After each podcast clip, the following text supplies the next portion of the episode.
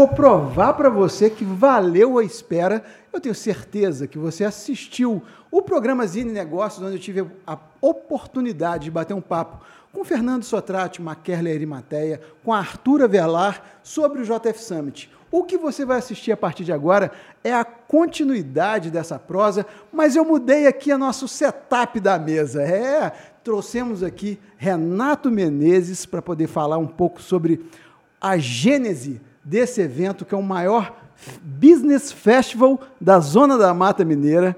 Diogo Souza Gomes, da Souza Gomes Imóveis, meu amigo e um cara que está em busca de quebrar o recorde de maior participação em podcasts do Brasil esse ano. E Bruno Embrise, sócio fundador do O Molho. Oi, como assim? Não é Chico Rei? É também Chico Rei, Uma Penca e Mais Une. Sejam muito bem-vindos ao programa Zine Negócios. Para começar, eu quero saber do Renato, vou começar com a mesma pergunta que eu comecei para o Sotrate. Afinal de contas, o que é o JF Summit? Bom, é, primeiro, obrigado pelo convite. Muito feliz de estar aqui e falar sobre o evento. É, Alexandre, o JF Summit, ele é um. O Sotrate tem, ele tem falado que é um business festival. Business festival. Não bonito, rapaz, né? bonito não bonito como um evento. É. Né? Mas ele, é, na verdade, ele, hoje nós temos quase 20 anos de empreendedorismo em Juiz de Fora. E desde quando a gente começou, né, a gente a gente tá brincando ali dentro, a gente ouve falar da cabeça de burro enterrada em Juiz de Fora. Desde quando a gente começou, né? E quando a gente começou é, em 2004, 2005 mais ou menos, é, não existia a palavra empreendedorismo ainda no dicionário, era muito novo. Então, você falava empreendedorismo, a pessoa falava, era um sinônimo um pouco de. Só uma dúvida, quando você fala começou, você está falando das festas ou já da Viva? Eu estou falando da, das festas, na faculdade, administrando a boca direitinho. Começou mesmo? Começou mesmo, Tá na bom. faculdade, sentado no chão, não tinha mesa, Aham. a gente na faculdade, nós somos Massa. cinco, né? E quando a gente começou, era isso, o empreendedorismo era um bicho.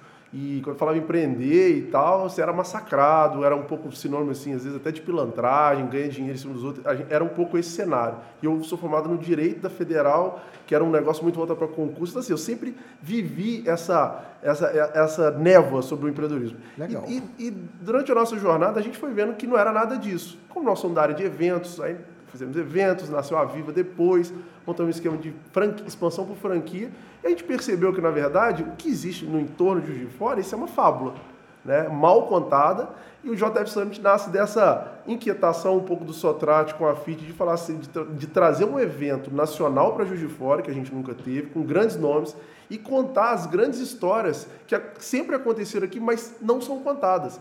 E eu acho que aí que está a magia, é que, na verdade, a gente tem que acabar com essa narrativa e mostrar que o Juiz de Fora tem muitas empresas fodas, tem muita gente boa. É, aqui nós somos celeiros de gente boa para o Brasil inteiro e a gente só precisa contar essa história de uma maneira legal. O JF sempre vem para colocar no mesmo palco toda essa galera foda, recontar um pouco disso e a gente quer que seja um marco no ecossistema empreendedor da cidade, para a gente começar a fomentar novos eventos, novas conexões, networking e trazer essa galera fera aqui para o palco para falar. Pô, sensacional, sensacional. E como é que esses caras que estão aqui na mesa junto com a gente vieram agregar ao JF Summit? Então, é, a- a- o evento está formatado, né? nós temos alguns head- quatro headlines no evento, é, palestrantes nacionais, e a gente falou quem são os grandes empreendedores da cidade com uma história né, que consegue contar e inspirar toda essa geração que está vindo. Então a gente fez uma lista dos grandes nomes, né?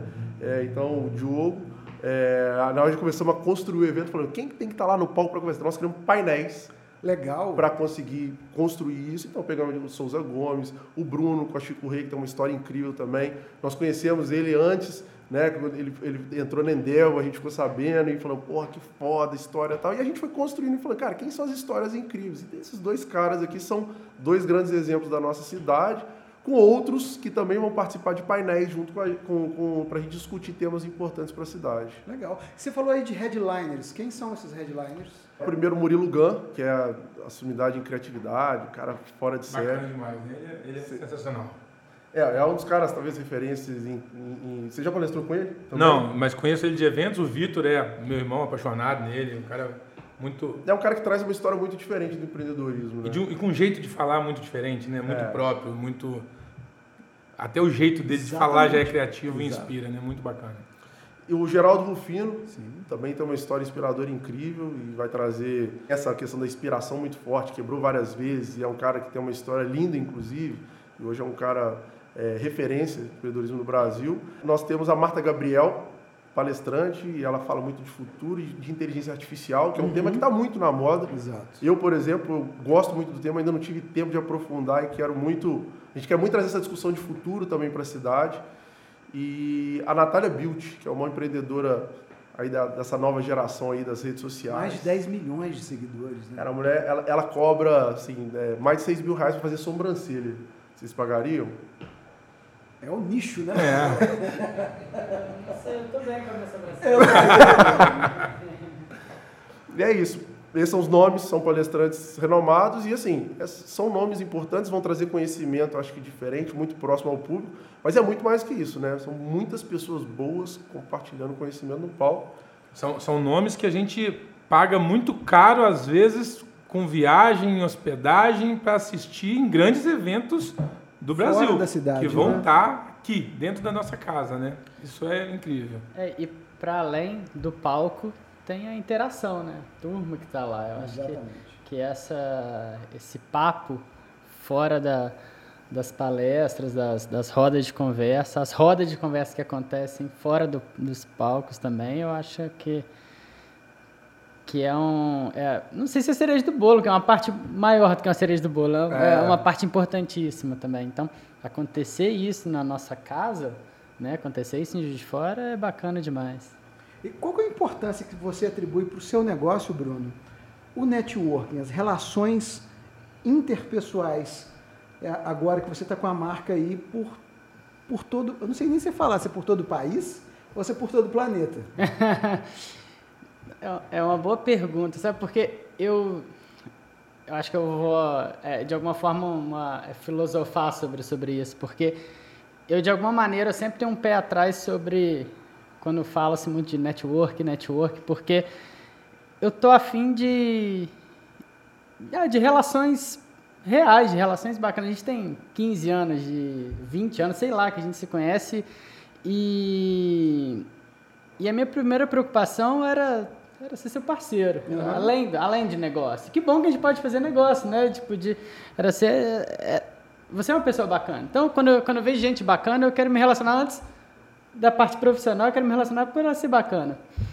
E, e quando você consegue construir isso junto com a sua vida profissional, é, aí eu acho que, que dar um bem bolado é, é muito importante para o negócio. É necessário. Você não navega sozinho, você não constrói nada O sozinho. Pedro da GPME tem uma frase muito boa, né, Diogo? Você lembra? Exatamente, lembro. É, amigos, amigos, negócios faz parte. Faz, Né? faz demais. Tem que fazer. Essa Sim. coisa de não fazer negócio entre amigos é muito o contrário. O Pedro defende muito isso brilhantemente. Pois é, eu, eu concordo. E quando, quando eu estou nesses ambientes, eu acho que antes de mais nada eu estou preocupado, não sei se a palavra é preocupado, mas eu estou interessado nas pessoas. E se junto com elas vem negócios que eu admiro pra caramba, aí é bom pra caramba. Ô, Diogo, eu queria saber de você essa visão agora como alguém que tem se estabelecido como um palestrante também. Né? Você tem se esmerado para cada vez entregar o seu conteúdo de uma maneira melhor e sempre adaptando aos, determin... aos diferentes perfis de eventos do qual você participa. É, como você tem visto eventos como esse, o JF Summit, fora do Brasil? Quais são as grandes contribuições que eventos como esse provém para as pessoas que estão lá assistindo? Ô, Alexandre, eu acho que assim, primeiro, é- é- era inimaginável alguns anos atrás ter um evento desse porte em Juiz de Fora. Né? A gente começou a sair muito para evento, eu e o Vitor, quando o Vitor veio para Souza Gomes em 2012, que foi quando a gente começou a viajar em busca de conhecimento, em busca de um network muito focado no nosso mercado imobiliário, para conseguir gerar conexões e entender como que as imobiliárias de fora trabalhavam. E buscar eventos era sempre muito caro, né? Você tem que viajar, Juiz de Fora não é tão bom assim de logística, de, de voo principalmente, você tem que gastar com hospedagem, com alimentação, então sempre foi muito caro buscar esse conhecimento e a gente sempre entendeu o quanto era importante isso para o nosso negócio. E aí foram passando os tempos, a gente começou a passar para o outro lado do, do, do balcão, né, conseguindo, desde 2016 que a gente tem feito algumas palestras nos principais eventos de mercado imobiliário e esse ano a gente resolveu investir um pouco mais, abrir nossa agenda para algumas palestras que a gente sempre era convidado e negava, porque não era o nosso business principal, hoje a agenda já permite um pouco mais isso. E aí a gente vê lá fora, eu acho que a gente tem a oportunidade lá fora, principalmente de contribuir e falar de Juiz de Fora e ver lá fora o quanto que as cidades também têm dificuldades, principalmente quando a gente sai do eixo Rio, São Paulo, Belo Horizonte, vai para cidades de porte do nosso do, do, do mesmo porte de Juiz de Fora, a gente começa a ver o quanto que a brincadeira da cabeça de burro, a brincadeira de que aqui nada dá certo, o quanto que isso está na mente de quem está lá dentro e não de quem está de fora buscando conhecimento ali ou de quem está ali no palco falando para aquelas pessoas que não, bicho, você está errado. Olha para a sua cidade de forma diferente porque o que eu faço lá em Juiz de Fora e que você está me pagando para me assistir aqui hoje, isso vai dar certo aqui também.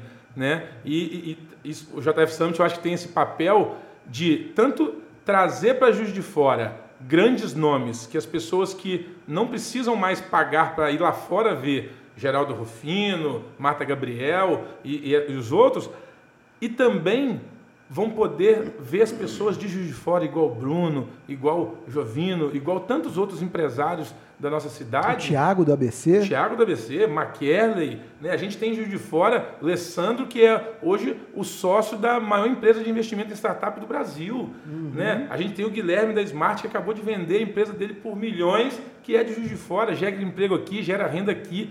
Então, mostrar que a gente tem muita gente boa na cidade e que sim, essas pessoas fazem a cidade acontecer. Então eu acho que essa essa mistura, como o Bruno falou, do networking com os palestrantes nacionais e as pessoas locais que vão ancorar isso, vai ser muito positivo. Chique. Ô Renatão, vou fazer uma provocação aqui e vou abrir para os três, tá? O que em Juiz de Fora te enche de orgulho, cara? Que Juiz de Fora me enche de orgulho?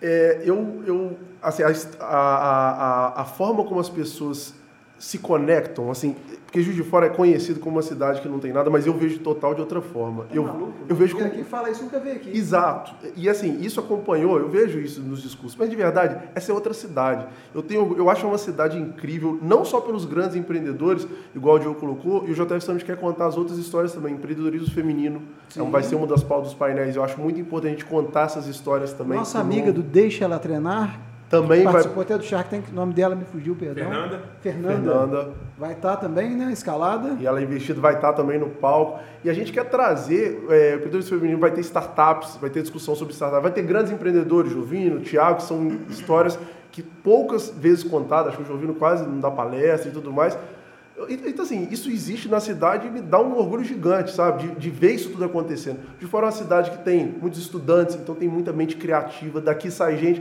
Eu conheço gente no Brasil inteiro que, que é de Juiz de Fora e trabalha nas maiores empresas e fala, cara, é, Juiz de Fora é massa, só que o que, que, falta, eu acho? Esse fomento, sabe? Então, toda essa história é, me orgulha muito. Eu tenho muito orgulho de ser daqui. Então, todo lugar que eu vou, eu falo assim, eu sou de Juiz de Fora, cidade. Eu, eu, eu gosto da brincadeira. É, isso é verdade. Fazendo uma parte, quando a gente foi expandir a primeira vez, a gente ia para o Rio para BH. E aí a gente ficou com medo de ir para o Rio, nós somos do Belo Horizonte, chegamos lá falando, vamos explodir, cara, é Minas também e tal. Chegamos lá, os caras, é, pô, lá... E a gente começou a falar, sou de Juiz de Fora e tal, e a gente não conseguia vender formatura. Uhum. E a gente foi descobrir que os caras achavam que a gente era carioca do brejo, né? E assim, e aí dali, eu, eu, depois quando eu parei esse, esse argumento, eu consegui começar a vender, eu comecei a entender as regionalidades ah, e tal. Isso é importante. E aí depois cara. eu voltei, bati no peito e falei assim, eu sou de Juiz de Fora e hoje eu acho que o Juiz de Fora... Mas você já estava dentro do mercado. Já estava né? dentro do mercado. Eu comecei a entender isso no processo de expansão, sabe? Legal. Mas Juiz de Fora hoje acho que é muito bem visto. Eu tenho uma história muito boa que é, eu fazia fotos para o Privilégio, em Búzios, e aqui eu conseguia fazer muitas fotos numa noite, e lá eu não estava conseguindo render.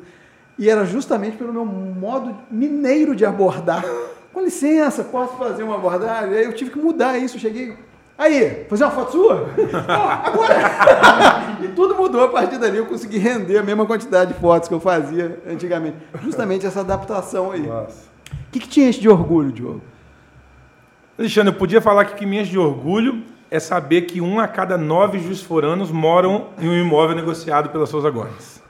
Né? Então, mas eu, eu, concordo com o Renato, cara, eu tenho muito orgulho hoje de poder falar que a quarta melhor empresa do Brasil para se trabalhar está aqui em Juiz de Fora. Uhum. De que a melhor empresa para se trabalhar em Minas Gerais está aqui em Juiz de Fora. E que a gente consegue hoje ir para palcos do Brasil inteiro falar que é possível ser pequeno, é possível ser do interior de Minas Gerais e é possível dar certo. Então isso me orgulha muito. Legal. Bruno? Eu acho que Juiz de Fora vive um momento de virada, de, de, de uma construção coletiva, de, de, de, de, negócios que surgem e permanecem aqui.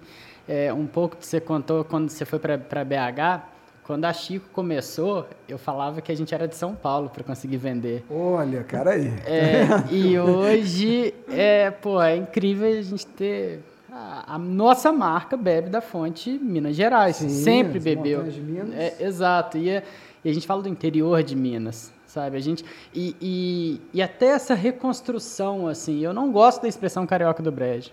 É pavor, né? Eu sou mineiro, sabe? Juiz uhum. Fora é do interior de Minas e eu tenho um puto orgulho disso. É, e eu acredito que isso não é só uma percepção minha. Acredito que isso está emanando. É, isso está se tornando coletivo. E, e seja por movimentos políticos, seja por movimentos é, estudantis, de, de, empresários. Juiz de Fora vive um momento que eu acredito é, que, que começa a surfar uma onda que eu acredito que BH surfa muito hoje. Uhum. BH tem uma força, você falou da Endeavor, olha a força que a Endeavor tem em BH, olha a força que o carnaval de BH tem, a força que movimentos culturais de BH têm. É, e a gente vai chegar ali como mineiros do interior, uhum. sabe? E então eu acho que esse é um motivo gigante de orgulho porque eu acho que a gente está fazendo parte disso. Legal. Eu, eu acho que a, a nossa gente... autoestima está mudando. Seria isso? Já mudou. Já mudou. Já mudou. Eu acho que já mudou. É... Então, eu sinto que as pessoas, os negócios que, que acontecem hoje, as pessoas, e eu não falo puramente de negócios uh, financeiros, mas movimentos culturais e o escambau, já fazem isso. Já olham para Juiz de Fora com um olhar de brilho no olho. E é bacana fazer parte desse processo. Com certeza. É bacana olhar, assim, hoje certamente você olha para empresas que surgiram por conta de vocês, é, negócios que te copiam e que você pode achar no primeiro momento, no, no primeiro momento você fica puto pra porra, mas depois você acha massa, uhum. tá massa, sabe? Então acho que a gente faz parte desse movimento. E, e é só massa. pegando um gancho que Manda o falou, é, assim, a gente viveu na pandemia, nós vivas somos empresa de evento, formatura, então a gente viveu quase dois anos sem poder fazer, entre aspas, nada, uhum. sem trabalhar, a gente podia vender festa. Eu sei que até de foguete você andou.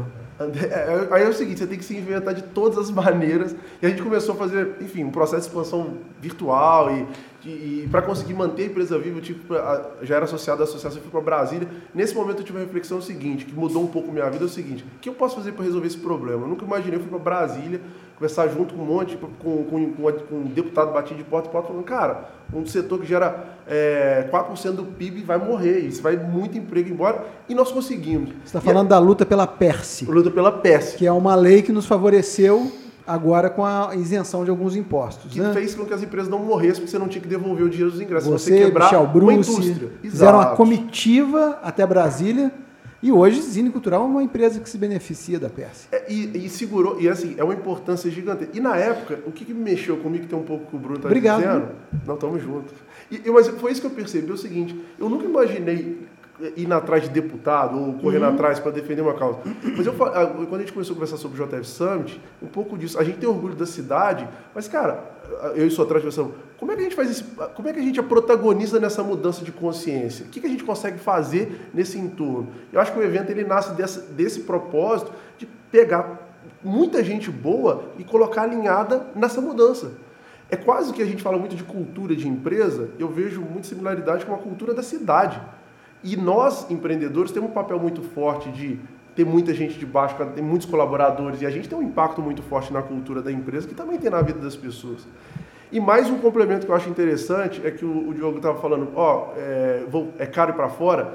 eu acho que a gente tem uma oportunidade muito legal de fora de colocar quase o nosso time inteiro dentro de um evento que talvez te gere um, um grande retorno, sabe? Exatamente. Né? De você conseguir pegar seu time, às vezes você tem possibilidade de botar às vezes, um supervisor, são eventos caros, mas você colocar uma galera, e aí a provocação que a gente faz muito, faz o evento e depois tem que chegar dentro da empresa e compartilhar com todo mundo, e discutir para trazer os conhecimentos, como que a gente melhora. Eu acho que esse tipo de cultura mais cooperativa das empresas, a gente quer muito, a gente aprendeu isso muito na Endeavor, né? que é a gente passou também num processo lá da Endeavor, Scale Up Endeavor, a gente aprendeu muito essa forma de fazer e a gente queria muito ajudar as, as empresas da cidade e as pessoas daqui começaram a compartilhar mais, sabe? Acho que a gente tem muita riqueza e se a gente conseguir compartilhar, todo mundo ganha. A única coisa que não, não, não diminui é o conhecimento, a gente tem que compartilhar e acho que muito nesse intuito de, de botar as boas pautas na mesa e falar mais. E, e, e vamos falar e também vamos provar. Diogo, você abriu a sua empresa para compartilhar sua metodologia de trabalho com outras imobiliárias do Brasil. Você as recebe aqui. É, a gente criou um projeto de, de imersão dentro da Souza Gomes, onde a gente recebe um grupo de empresários para ficar dois dias com a gente, vendo nossos processos, vendo a empresa funcionando na prática, vendo como a gente cuida dos colaboradores, vendo como a gente organiza a gaveta de chave até como a gente serve o cafezinho. Né? Então você vê, última edição agora, já fizemos algumas, tinha gente do Acre, tinha gente de Mato Grosso, tinha gente do Sul, tinha gente de Brasília. Então tinha gente do país inteiro aqui buscando esse tipo de, de conhecimento. E quando o Renato falou esse negócio de compartilhar, eu acho legal, porque o Bruno fala de cópia. Eu já, eu já sofri muito com isso, porque muita gente já copiou a gente, é, fora daqui, aqui dentro. E no começo, lógico, você fica pé da vida, né? Porque pô, o cara tá me copiando e tal. Mas depois isso vai, vai sendo superado com o tempo e você vê que quem copia sempre cópia, né? Mas, por, por outro lado, você começa a ver um, um movimento de mercado, seja imobiliário ou não, querendo se transformar. Uhum. Eu dou um exemplo do, do, Great Place to Work, por exemplo. A gente se, a gente se é, certificou no, no, no, GPTW em 2017. Só, só te interrompendo rapidinho, o que, que é o GPTW? GPTW é uma, é uma organização mundial de, de, de, de, de cuidado com o colaborador. Né? Ela, ela, ela faz uma consultoria com a sua empresa e te certifica como um excelente lugar para trabalhar. As empresas melhor certificadas concorrem a um ranking para serem ranqueadas como melhores empresas para trabalhar. Uhum. E aí, cara, depois da gente, que a gente conseguiu mapear em Juiz de Fora, mais de 50 empresas do mercado imobiliário e não mercado imobiliário se candidataram ao GPTW. Uhum. E aí, olha que legal. Se a empresa fez isso, além dela conseguir aquele selo, ela teve que começar a olhar para o colaborador dela de forma diferente, cara. Exato.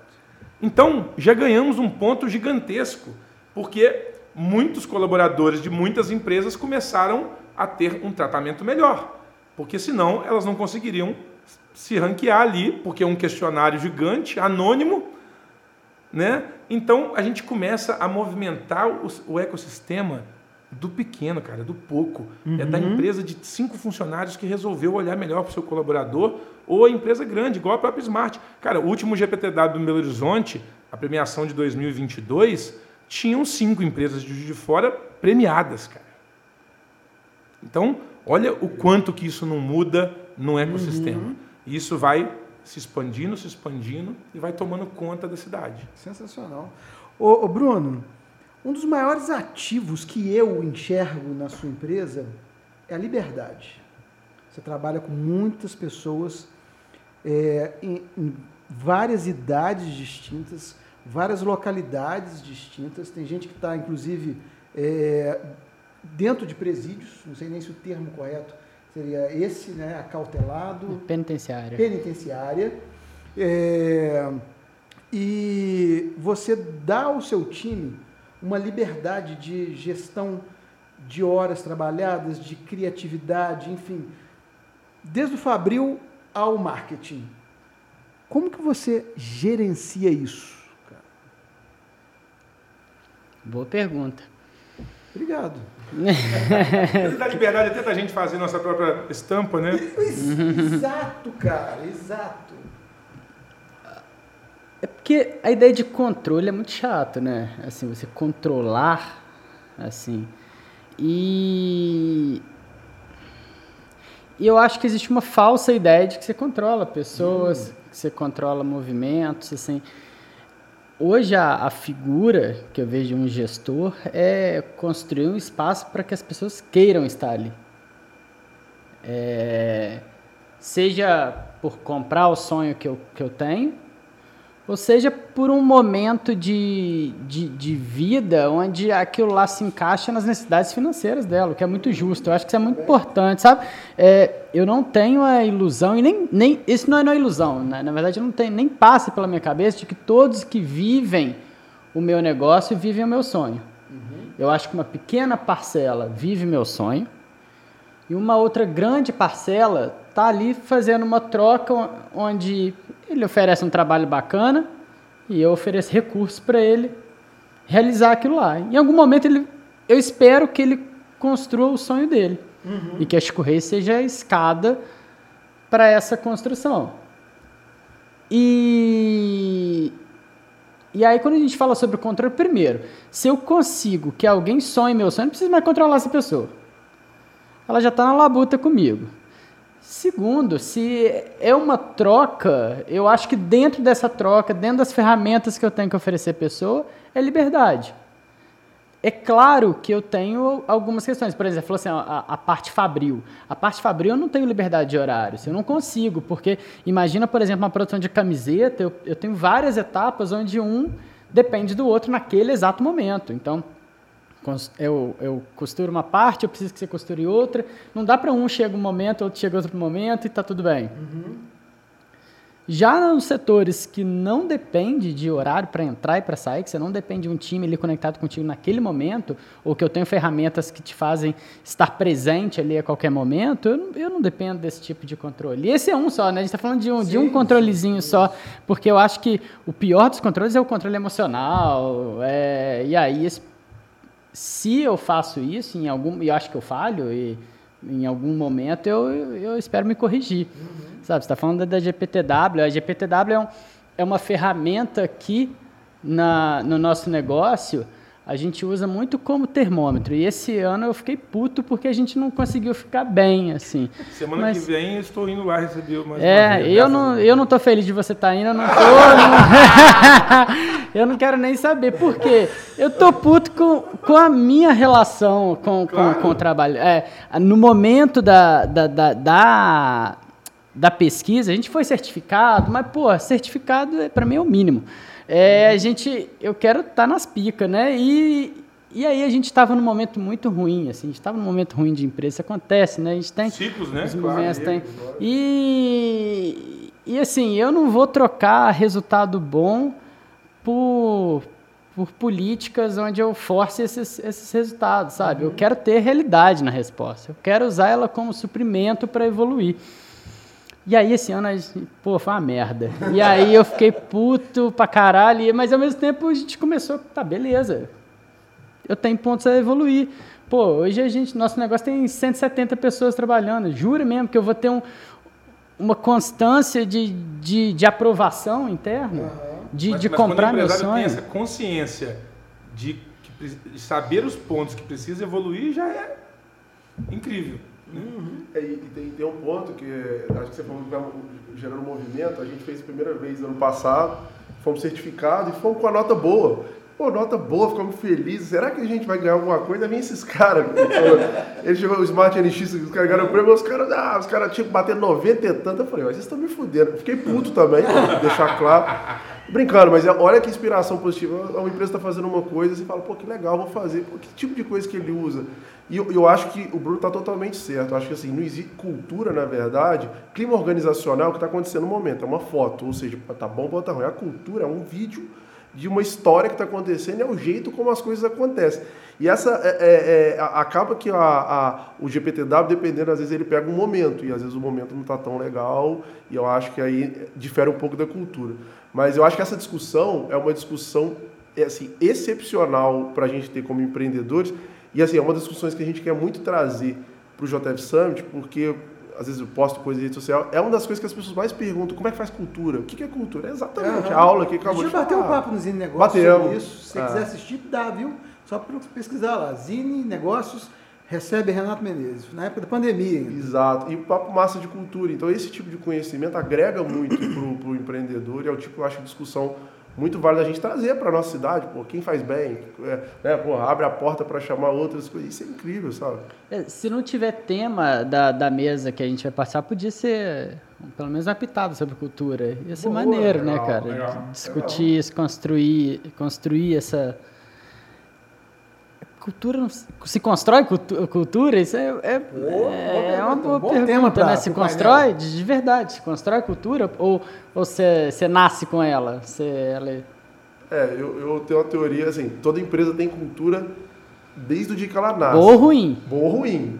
E é o grande ponto é se ela está alinhada com a sua estratégia ou não, na minha visão. Ou seja, tem uma forma de moldar ela, que eu acho que essa é a consciência do empreendedor. Falar, cara, minha cultura tá uma merda. Por quê? Porque tá todo mundo agindo assim. Cultura, você olha a cultura no meio da reunião. Como é que chega lá, o cara é chefe ou líder? Chega lá, já ninguém fala nada, todo mundo com medo do cara. A cultura já é uma merda. Tem como ninguém ser criativo, a pessoa, uhum. ela colocar o melhor dela se ela tá morrendo de medo. Isso é do ser humano, sabe? Eu acho que esse entendimento de cultura, e aí quando a gente começa a dominar esse assunto e começa a pensar é, conscientemente sobre como direcionar positivamente, sem querer manipular, tô falando direcionar as atitudes positivamente, cara, eu acho que é um, é um foguete para ser gerido. Eu acho que a, a, a, é porque, na verdade, quando a gente fez isso, a gente fez isso positivo. A gente criou a nossa cultura e falou, nossos valores são esses. E a partir daí, nós começamos a brigar por eles. Aí a nossa história mudou. Então, por isso que eu falo com a cultura com tanta paixão, sabe? Eu ia falar exatamente isso. É, eu acho que a gente nasce com cultura, mas você vai é, desenhando ela ali é. ao longo do tempo. Então, a gente, quando a gente conseguiu chegar ali nos nossos 11 mandamentos da Souza Gomes, aí eu acho que a gente consegue reverter ou inverter a ordem. Para a gente ter pessoas alinhadas à nossa, à nossa cultura, a gente já sabe o que a gente precisa delas. E a gente começa, então, a acertar mais desde a contratação. De contratar pessoas alinhadas à sua cultura. E não querer transformar pessoas que já estão lá dentro, muitas vezes, a uma cultura que não faz parte do jeito dela. Uhum. Né? E aí, o Bruno falou, cara, sinto muito. A empresa tem que ser boa para você, mas você tem que ser boa para a empresa. É, é, uma troca. E às vezes a gente não está alinhado mais. A gente acabou de, de desconectar um colaborador porque a gente sentiu que num dos pontos ele não estava mais feliz ali, cara. Desconectar é muito bom. Demitiu, desconectou. Não está mais alinhado. Eu despluguei. tá chegando um USB. Pô. Assim como já tivemos corretores que falaram, cara, eu entendo, é, não é mais meu momento, adoro vocês, amo vocês. Poxa, acho vocês ótimos, sei que vocês me acham ótima, mas estamos desalinhados em alguns pontos, é hora de eu procurar outra coisa. Sim. Então tá tudo certo. Eu acho que essa consciência é muito importante. E, e falando de consciência, ah, acho que a gente, para a gente poder entender o, o, a cultura por trás do nascimento do JF Summit, a gente tem que falar um pouco da Conviva, que é a Convenção Nacional da Viva. Né? Eu acho que ela que serviu ali de. Me perdoe se eu estiver equivocado, mas eu tive a oportunidade de, de ver de dentro, a Conviva ano passado. Eu acho que ela que germinou aí o JF Summit. É, ela teve um papel muito importante que a gente, o Conviva, né, a Convenção Nacional da Viva, a gente traz os franqueados no um dia e o resto dos colaboradores do Brasil inteiro para fazer um evento. Tá? E como a gente gosta muito de evento, a gente faz um evento super bacana. E ali aparece o poder da cultura, né? Que é o poder é, de se juntar um monte de gente boa no lugar e compartilhar as experiências e sair todo mundo falando, pô, é isso que eu quero viver e tudo mais. Então a Conviva ela é o berço de quando a gente percebeu que você coloca a cultura, coloca um monte de gente junto, alinha isso de uma maneira alinhada ao pro... isso é muito a gente fala, mas é alinhado ao propósito, né? Porque hoje em dia o propósito virou bunda, né? Todo mundo fala é propósito. Eu tenho propósito, mas tipo assim, senta ali e desenha o seu. Exato. Né?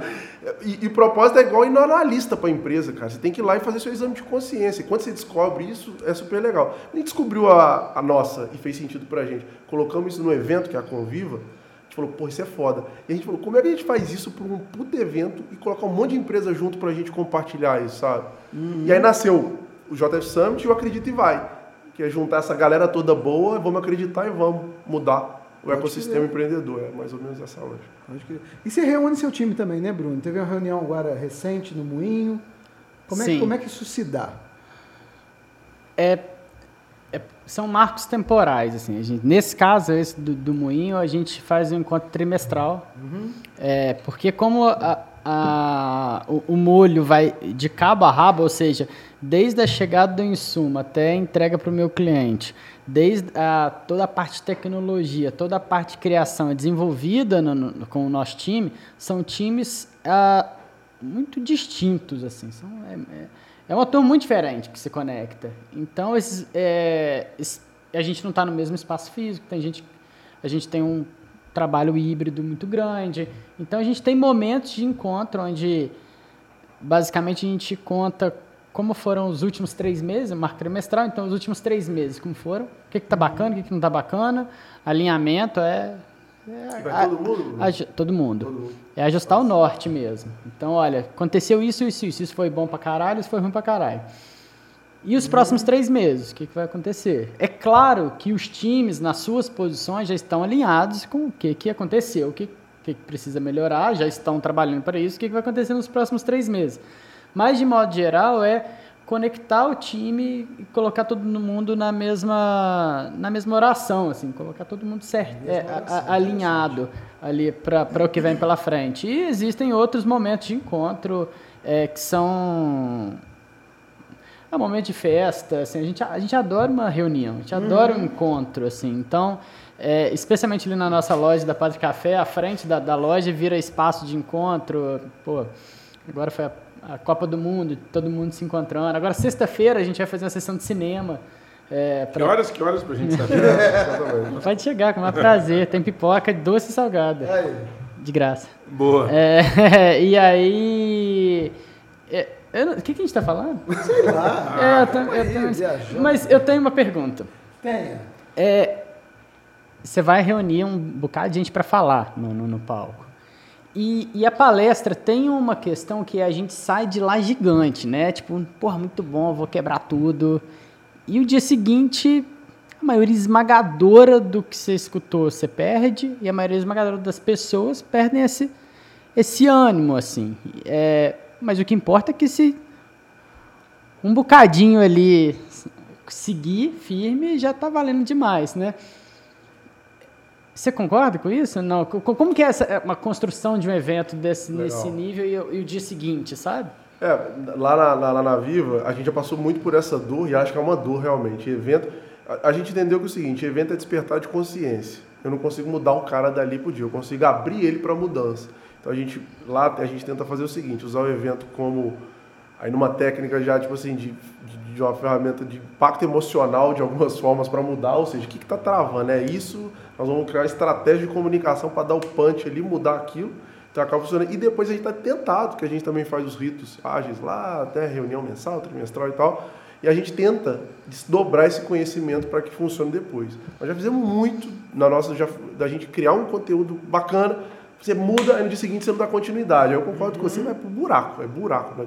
Você só muda lá e fica ruim, porque todo mundo fica com expectativa gigante de mudança, uhum. né? É.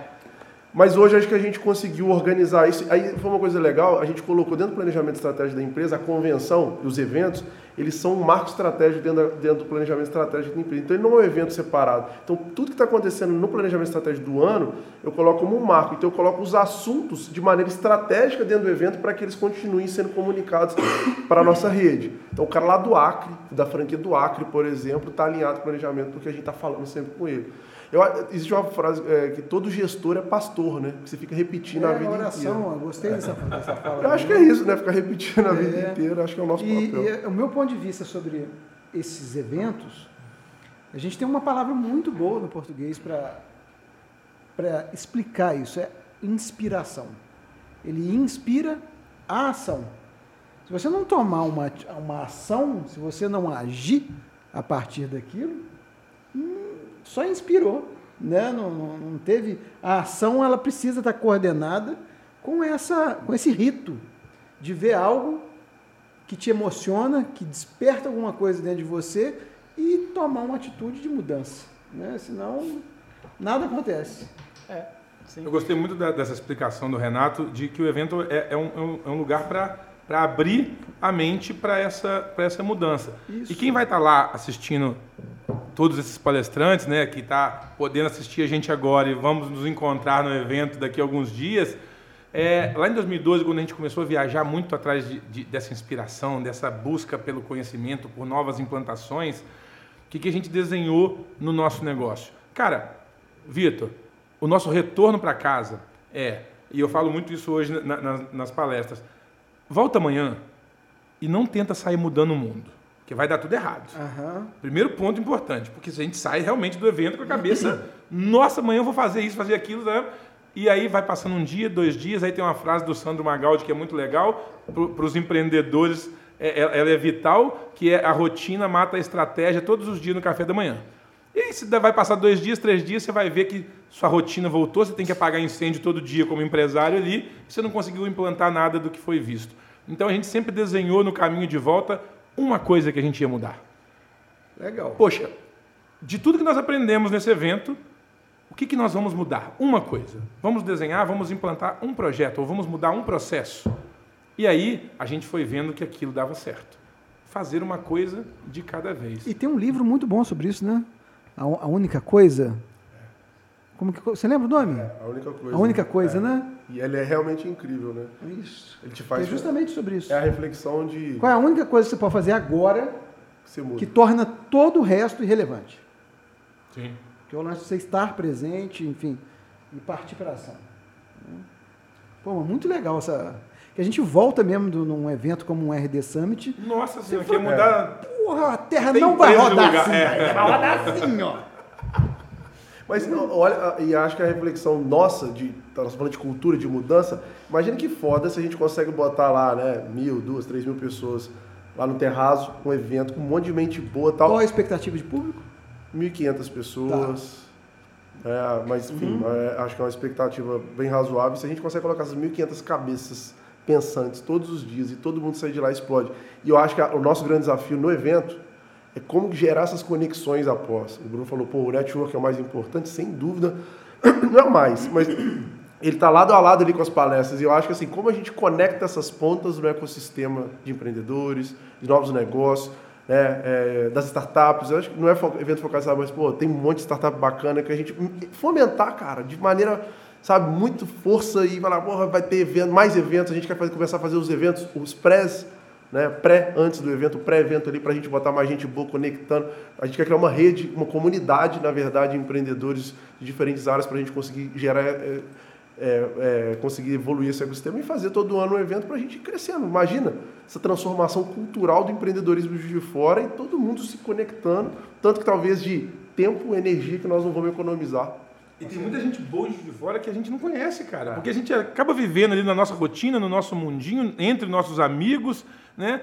E você não sabe da empresa, às vezes, que está na esquina de baixo e que está fazendo um trabalho incrível que você podia estar conectado a ela, né? Então, acho que com 1.500 pessoas dentro de um evento desse, a gente pode fazer uma, uma, uma turbulência de, de, de novos contatos ali incríveis. Seu irmão me falou uma coisa muito importante uma vez, que a gente acha que conhece Juiz de Fora.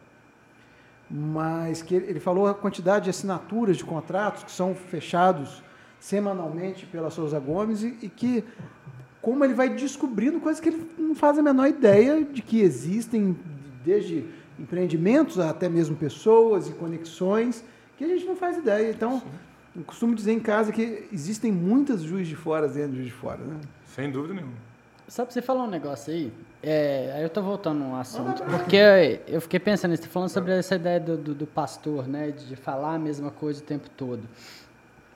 Tem algum momento que você, você corre o risco, que eu acho que pode ser uma autossabotagem, tá? E eu acho que eu posso viver isso, de parecer um cara chato, de ficar falando a mesma coisa o tempo todo pro time, sabe? Tipo assim, sabe? A partir do momento que você deixa de ser um cara que acredita naquilo para ser um cara chato, que fala aquilo lá o tempo todo. É, eu, eu tenho medo de ser um cara chato, mas talvez me falte isso. O que, que você. Aceitar, né? Aceitar que é pastor. não, eu, quando eu vi essa frase, eu- a pandemia me é, é, fez muito negócio. Eu não sei se vocês viram, pandemia, um monte de empreendedor, a gente, né? Você está acostumado a chegar na empresa e você repete, você fala, você... aí te enfia dentro de casa, você não pode sair por ninguém, você começa a palestrar para quem? Para sua esposa, pro cachorro, pro seu filho. Aí você. Tô brincando, é que o empreendedor tem esse negócio de comunicar. Todo mundo empreendedor é vendedor, né? Você fica o tempo vendendo uma ideia pro cara e tal. Pelo menos ele acha que é, né? é, não, de alguma forma tem que Do ser. jeito dele é. É, ali, tá ali. Mas, pô, eu, eu, eu, comecei a perder vergonha de, de, de, de, de vender ideia, sabe? De vender ideia, porque eu acho, assim, é, é um trabalho, puta trabalho desafiador você liderar Ó, a gente lá, na rede tem 350 pessoas, você tem, entra gente, sai gente tudo mais. Eu acho que se a gente não assumir o nosso papel de, de, de realmente de, de, pastor, e aí eu tô brincando, óbvio, eu sei que você falou de ficar chato, é de ficar, acho que repetitivo, né? Não, é, não, é uma, é uma pergunta real mesmo. Eu concordo, eu concordo que é algo, mas é só porque assim, a minha pergunta é, quando, vamos, vamos falar, você está trazendo o Rufino para falar. Uhum. E aí, quando você é, assiste o Rufino falar, pô, é maneiraço. A pessoa que tá lá trabalhando com ele, que assiste ele 10 vezes, 100 vezes, ela segue achando aquilo lá legal ou acha ele meio mala? Sabe? Tipo assim, esse, é, mas só que acontece o seguinte, é, eu não quero ser meio mala com ninguém, nem com a minha, muito menos com a minha mulher. É, tipo, então, eu tento me renovar, talvez. Eu tento. É, tem, tem uma frase que, que, que o, um cara que trabalhou com a gente na Chico falava que a Chico Rei permitiu o exercício da mudança. Eu acho essa frase. Eu, eu acho assim, uma massagem no ego ela, essa frase, porque eu acho que toda empresa deveria permitir o exercício da mudança. Foda. E aí isso vem junto com eu não querer ser chato. Mas só que ao mesmo tempo, se se eu fico me prendendo com essa ideia de ser chato, será que talvez eu perco a força desse falar muito a mesma coisa o tempo todo? Entende? Será que é necessário? O que, é melhor, o que é pior? Você sabe, uma reflexão muito interessante. É, isso, é, pelo menos na minha, na minha empresa, acho que cada empresa tem seu momento, mas isso acabou quando a gente colocou a cultura de pé, os valores da cultura, os 10 valores e tal a gente parou de repetir porque a cultura fala por si só. Então, assim, a gente tem lá, não sei se tem lá, tipo, o código de cultura, acho que o Diogo falou que tem, né? Uhum. Código de cultura. Pega tudo que a gente. Eu, eu, eu, mapeei todas as 10 empresas que eu acreditava, lá na ideia, peguei o negócio, juntei e falei, cara, o que, que é? Escrevi o código. No começo era igual um maluco repetindo até as palavras. Oh, não, essa palavra aqui não é não, igual doido. Depois, a coisa começou a ficar, então, assim, é sangue laranja, que é foi a convenção agora. É, é, a gente começou a falar dos valores, cliente, a razão de tudo, e aí começou a virar, não era tão verdade, virou verdade. A gente começou a falar de, é, da, da, seleção viva, que não era, não era a seleção de Open começou a virar. Hoje em dia a cultura fala quase que sozinha, e na verdade, um dos valores, para nós fez sentido, é, é mentalidade de crescimento, está dentro de uns valores. Ou seja, o tempo inteiro aprender e eu não tenho nunca verdade, eu nunca sou o cara que mais sei. Ou seja, na hora que eu me tirei do papel de ser o bonzão e falei que todo mundo tem que aprender, que eu acho que é o que você falou da gestão da mudança, eu acho que isso é o um segredo para qualquer empresa. Nós, cara, nós líderes, acho que o nosso papel é fazer com que as pessoas aprendam mais rápido que a gente. Eu acho que esse é, é o papel do coisa. Então, assim, é uma resposta muito difícil, mas eu acho que quando a gente calibra a cultura para que ela se evolua e a gente, como líder, também faça esse papel de evolução sem se achar o bonzão, eu acho que é o caminho para que a gente não fique preso na marra de você ser o chato, porque é realmente, repetindo, vira criança, né? É, é. Não sei se é. É, é não sei também, não. Mas assim, mas isso que você falou é interessante, porque você está falando assim, ah, o time evoluiu. Eu tenho, ah, por exemplo, na, na, direção da firma, eu tenho uma turma que a maioria esmagadora está comigo há mais de uma década. E aí o meu grande desafio é como inspirar essa turma, porque essa turma já me conhece. né? Porque quem chega agora está empolgado, quem está há pouco tempo comigo está tá empolgado com o negócio, sabe? Vê a firma de fora, depois está feliz, tá lá dentro. Mas quem está lá dentro há uma década, como faz ela? ela? Com coerência. Coerência. Eu ia falar isso, é coerência e constância, porque eu te conheço também há quase 20 anos já, desde a nossa primeira locação lá, e, poxa, cara, você é um cara coerente e constante com o que você faz. E aí eu acho que isso também, a gente precisa desmistificar um pouco de que a gente precisa estar tá tão inovando o tempo todo uhum. para se mostrar brilhante. E às vezes você ter uma, uma, constância de um arroz com feijão bem feito inspira muito. Né? E, e, e só contribuindo com o que o Renato falou do, do, do pastor aí, é, usando essa, essa, essa palavra para identificar o que a gente fala, cara, eu acho que esse é o papel do líder, sim. É, porque você tem um pouco mais de conhecimento do que quem está abaixo de você, como os, o, o, gerente tem mais do que quem está abaixo dele, e muitas vezes o nosso papel é reforçar aquilo todo dia, seja a mudança de um processo, seja o como fazer, ou seja tirar uma dúvida. Muitas vezes eu vejo o Vitor lá assim, cara, eu já falei isso mil vezes. Tá, Vitor, vamos falar mil e uma, mil e duas, mil e três, porque cada um tem um momento de aprendizagem diferente, cada um, às vezes a hora que você falou aquilo não era importante para aquela, para aquela pessoa, é, para o que ele estava executando naquele momento. Então, infelizmente, a gente vai ter que falar igual com criança, igual filho, né? Que a gente vai educar mesmo e tem que falar 10 vezes a mesma coisa, 20 vezes a mesma coisa, né? Toma banho rápido, abaixa a tampa do vaso. Então, isso, infelizmente, faz parte do nosso a, processo. A nossa preocupação, ela não deve ser de inspirar quem está trabalhando com a gente. Ela deve ser de inspirar a nós mesmos. Então, se você repete alguma coisa, você tem que ter a capacidade de se escutar, de falar, de, de falar e se ouvir. Uhum. Se em algum momento aquilo não fizer mais sentido para você, você falou, ah, isso aqui está gerando uma estranheza. Você investigar a causa dessa estranheza e se permitir manter-se apto à mudança, você nunca vai ser um cara chato. Você vai ser um cara assim, pô, o Bruno está sempre lembrando disso aqui. Por quê? Porque aquilo de fato é importante para uhum. é importante para você. Lembra que um CNPJ não é à toa, se chama pessoa jurídica. É uma pessoa, cara. Sacou? É um Dragonzord feito de várias coisas que vão se conectando ali para fazer aquela pessoa jurídica. Uhum. É o corpo de todo mundo que está ali junto contigo. São todas aquelas vidas que estão ali. Então, você repetir alguma coisa com um pastor, a oração, esses itens que vocês trouxeram, que faz, pô, é, é, é isso mesmo. Só, a, gente só tem, a gente só não pode cair na cilada de cristalizar o negócio. Ah, não, preciso falar isso aqui o tempo todo. Aí uhum. você não uhum. sabe nem mais o que você está falando. Eu, eu tenho dificuldade enorme para rezar, porque eu, eu, eu, me perco. Porque eu não acredito naquilo que eu estou fazendo. Então, eu troco uma ideia lá com, com, com o que eu acredito e está resolvido. Eu acho que é por aí. Sim, é. Agora, já aí puxando uma outra, colocando uma pimenta nisso, que eu acho que é um pouco da linha, é que eu acho que com o mundo que a gente está vivendo, que está maluco, né? Inovação e tudo mais, a gente começa a ter uma necessidade, eu acho sim, as pessoas querem emoção o tempo inteiro, elas querem novidade, e aí começa a exigir da gente mudanças muito, muito fortes. E uma coisa que aconteceu com a gente foi super legal, a gente desenvolveu dentro da cultura e funcionou um programa de partnership, que a gente conseguiu colocar sócio. Isso mudou muito a perspectiva O que, desses... que é partnership? É, é um programa é, que você traz pessoas para virar sócio da sua empresa, uma cota normalmente começa pequena, pode crescer, então você coloca mais pessoas do lado da mesa. Uhum. Isso aconteceu tem três anos, e foi assim, foi, sério mesmo, foi, game, foi, foi, mudou o jogo pra gente, sabe por quê? Porque você, a, a, não que o cara era colaborador há 10, 12 anos, os caras fodas. Mas no dia que ele sentou do outro lado, e aí hoje nós temos oito pessoas que viraram sócios nossas, foi assim, transformador. Então o desafio do cara mudou muito, porque ele começa a olhar como empreendedor. Foi uma puta dor para virar empreendedor, depois que vira, então acho que isso é uma mudança massa.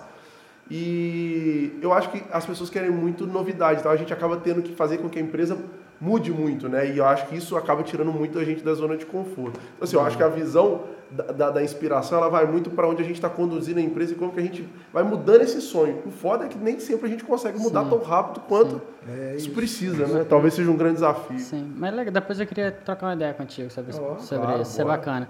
Sabe, é, quando a gente está tomando banho, é, é, um lugar fechadinho. Abre e... o corte. Quando a gente está tomando banho, é, é, um lugar fechadinho e quente, assim. Então, e aí o que acontece? É, é no banho que a gente tem altas ideias, é. não é? Tipo, eu não sei se acontece com vocês, eu tenho altas ideias no banho.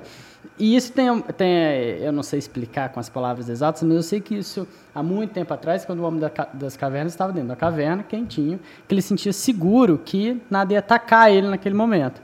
Então você falou que você fala pro seu filho acelerar no banho.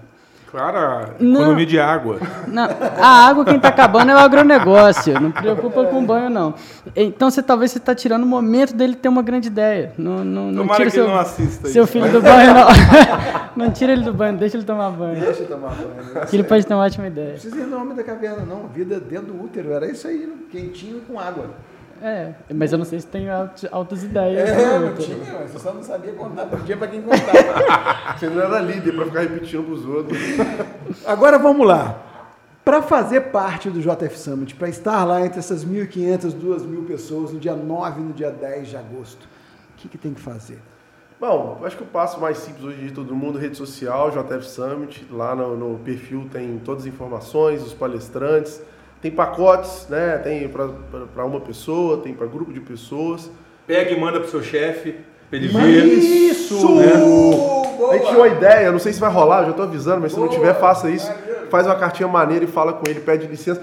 Cara, isso eu quero convocar todo mundo. É o seguinte, as pessoas falam assim, ah, pô, eu vou. Olha a cabeça, eu já vi gente falando, mas aí eu vou liberar o colaborador dois dias para ir no evento. Eu falei, meu filho, você quer morrer de quê? Você vai deixar todo mundo morrer de burrice? Nós temos, entendeu? Esse é o tipo de cabeça que a gente tem que acabar. Se você não vai liberar, mais que liberar, paga pro cara aí. Entendeu? Acho que esse é o tipo de postura. A nossa empresa mudou quando a gente contratou a Fundação Dom Cabral uma época lá, a gente botou para todo mundo que era importante ouvir. Fazer as coisas sozinho dá muita dor. Quando a gente bota todo mundo no mesmo barco, faz as coisas muito mais fáceis. Então, assim, quem quer ir no JF Summit, entra lá no, no perfil do Instagram, lá tem a página de, de venda de ingressos. A gente vai limitar, não vai ser um evento tão grande, vai ter feira de negócios, ou seja, vão ter empresas expondo lá, vão ter os painéis dos grandes dos palestrantes nacionais, painéis com os empreendedores locais, é, vão ter outras palestras também, em breve vai, vai sair a grade completa. E é, o... Vai ter querosene? Que isso? O gole. Uh, happy hour. É. é. O pessoal lá em São Paulo fala HH, né? HH. Não. É hora de bater aquele papo bacana, é, é claro. né? Porra.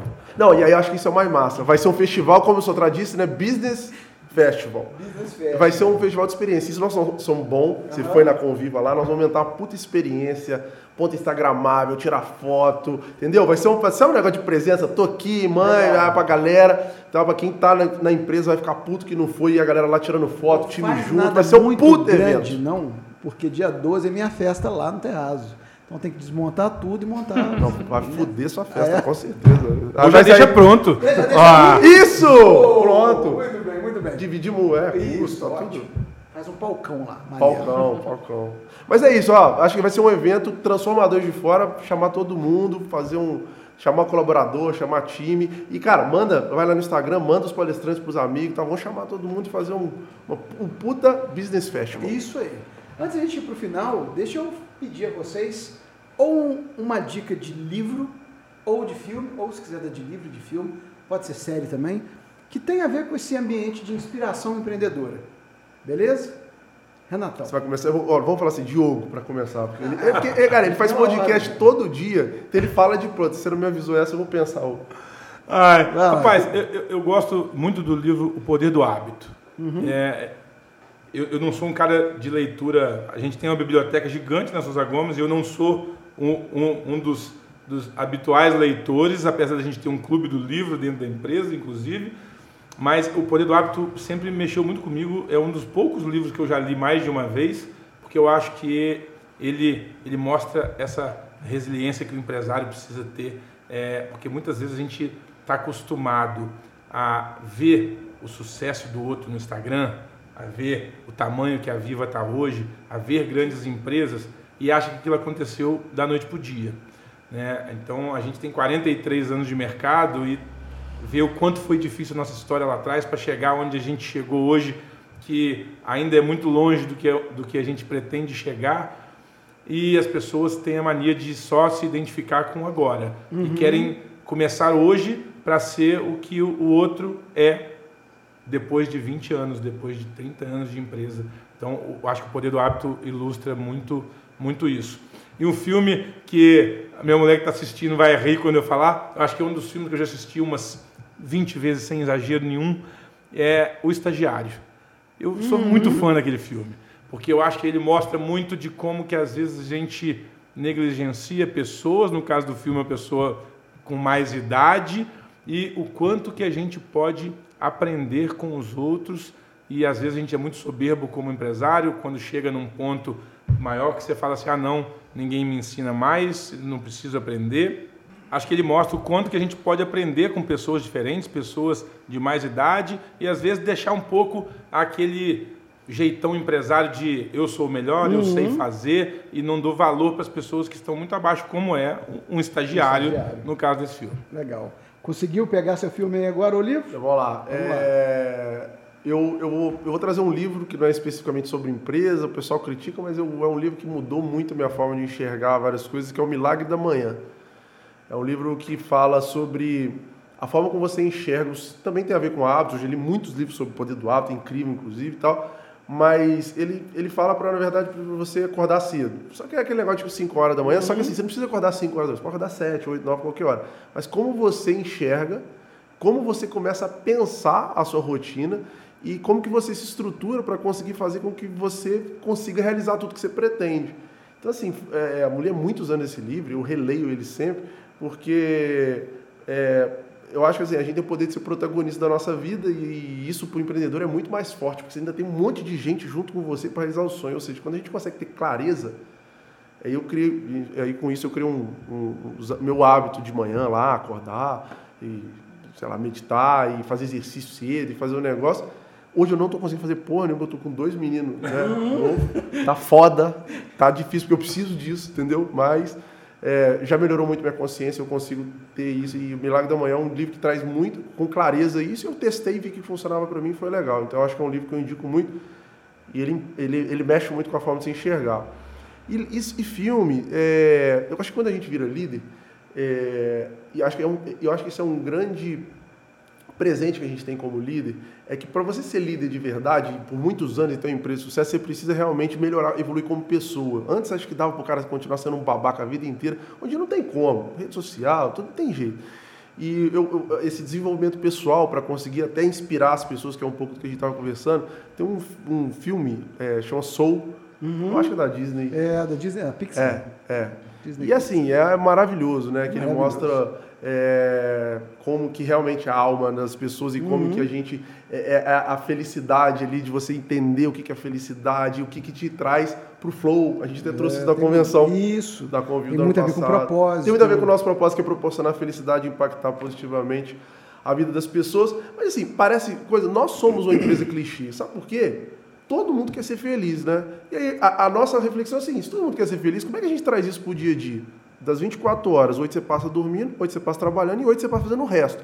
Um terço da vida todo mundo trabalhando. Ou seja, como que eu trago felicidade para um terço da minha vida e de todo mundo que está na minha empresa? Então, acho que trazer essa reflexão sobre desenvolvimento, de você ter uma vida feliz no trabalho também, acho super necessária, atual e formas da gente, sabe, ter uma vida uhum. melhor, de todo mundo estar tá feliz de estar tá ali. Às vezes tem muito colaborador que está mais feliz de estar na empresa que está em casa.